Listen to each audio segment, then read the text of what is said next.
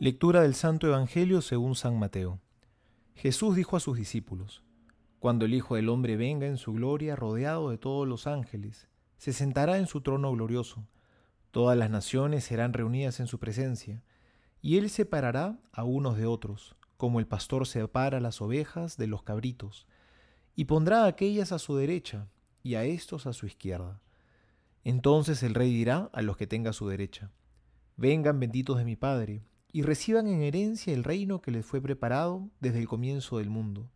Porque tuve hambre y ustedes me dieron de comer, tuve sed y me dieron de beber, estaba de paso y me alojaron, desnudo y me vistieron, enfermo y me visitaron, preso y me vinieron a ver.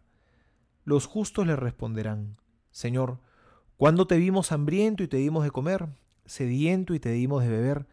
Cuando te vimos de paso y te alojamos, desnudo y te vestimos, cuando te vimos enfermo o preso y fuimos a verte?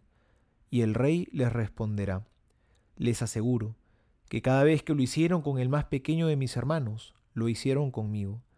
Luego dirá a los de su izquierda, aléjense de mí, malditos, váyanse al fuego eterno que fue preparado para el demonio y sus ángeles, porque tuve hambre y ustedes no me dieron de comer Tuve sed y no me dieron de beber.